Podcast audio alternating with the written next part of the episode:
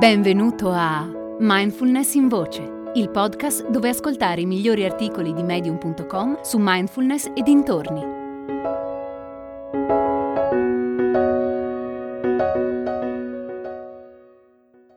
La realtà è invisibile agli occhi, ma non al cuore, di Silvia Clare. Io e il mio compagno, ogni mattina, abbiamo una piccola routine che è quella di leggerci reciprocamente qualcosa davanti ad una tazza di tè. Spesso scegliamo poesie sulle quali poi facciamo alcune riflessioni prima di iniziare la giornata. È uno dei privilegi dell'essere tutte e due in pensione. Questa settimana abbiamo deciso di riprendere in mano per l'ennesima volta il Sutra del Diamante. È uno di quegli insegnamenti che puoi rileggere cento volte e ogni volta impari qualcosa di nuovo. Oppure semplicemente ti riporta ad una consapevolezza che magari avevi perso per i troppi impegni quotidiani. Di solito usiamo la versione del sutra commentata da Thich Nhat Hanh. Trovo i suoi insegnamenti particolarmente semplici e chiari e soprattutto comprensibili. Oggi leggiamo la sezione 5 del sutra, che tratta dell'assenza dei segni.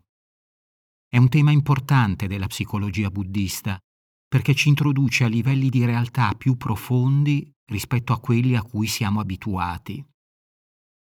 Il sutra ci richiede di imparare a vedere le nostre percezioni per quello che sono, evitando di considerarle reali. Il primo consiglio è renderci conto che le nostre percezioni e le interpretazioni che ne diamo sono illusorie. Quando guardiamo qualcosa vediamo i contorni, la forma e certe caratteristiche che ne definiscono l'identità, ad esempio un albero, un uccello, un essere umano. Sono i segni ai quali associamo le nostre percezioni e oltre i quali il sutra ci invita a guardare.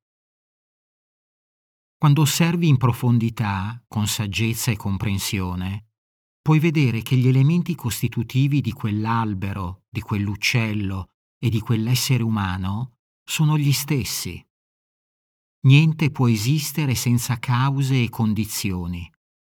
Questa è una di quelle intuizioni straordinarie che ho avuto durante un flash di totale chiarezza e lucidità. In quel momento ho realizzato che ogni cosa è semplicemente un aggregato di atomi organizzati secondo certi schemi che nulla è separato o gerarchicamente più importante. È stato come se per una frazione di secondo tutto fosse diventato liquido, un ammasso fluido di atomi in costante movimento, e l'istante successivo tutto avesse ripreso la solita forma. Nel mio caso sono state delle colline a liquefarsi e poi risolidificarsi. Durante quella trasformazione ero pienamente consapevole e dopo ho percepito quelle colline in modo diverso. Non mi capita più tanto spesso di vedere la realtà come un aggregato di atomi, ma ciò nonostante ora so che ogni cosa è parte del tutto e niente può esistere di per sé. È importante non farci ingannare dai segni esteriori che costringono ogni cosa in una forma e in un'identità, anche se nella vita quotidiana quei segni ci sono utili. Altri segni che vengono trattati nella stessa sezione del sutra sono quelli che riguardano la pratica meditativa o più in generale la pratica contemplativa. Molte persone dedicano la propria vita alla pratica che hanno scelto. Il Sutra del Diamante ci mette in guardia però dall'attaccamento verso la nostra forma di pratica in particolare verso tutti quei segni esteriori che sottolineano la nostra competenza o la profondità della nostra saggezza. È facile cadere in questa trappola e posso dirlo a ragion veduta, essendoci caduta io stessa in passato e forse ancora oggi. Il sutra ci invita a discernere i due approcci attraverso gli strumenti della retta visione e della retta motivazione. È lo stesso Hanh a sottolineare che monaci e monache sono fortemente connotati da segni esteriori. Si radono il capo, i loro vestiti, il loro modo di vivere, di camminare, di stare seduti e di mangiare è diverso da quello della gente comune e proprio grazie a quei segni distintivi possiamo riconoscerli. Ma molti monaci e monache praticano solo per la forma.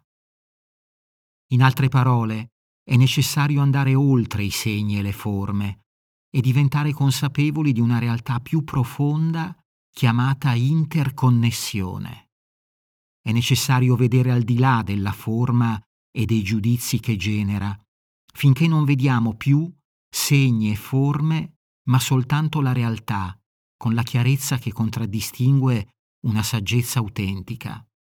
A quel punto, quando vediamo un albero, una pietra, un essere umano o un verme, li vediamo tutti allo stesso modo, indistinti. Non c'è più un andare o un venire, un essere o un non essere, un nascere o un morire.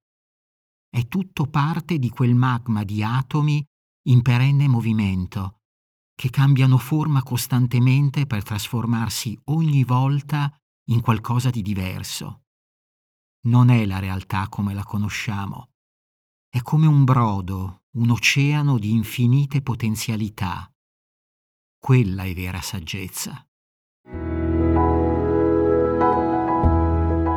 Hai ascoltato Mindfulness in Voce, il podcast di Mindfulness Bergamo www.mindfulnessbergamo.net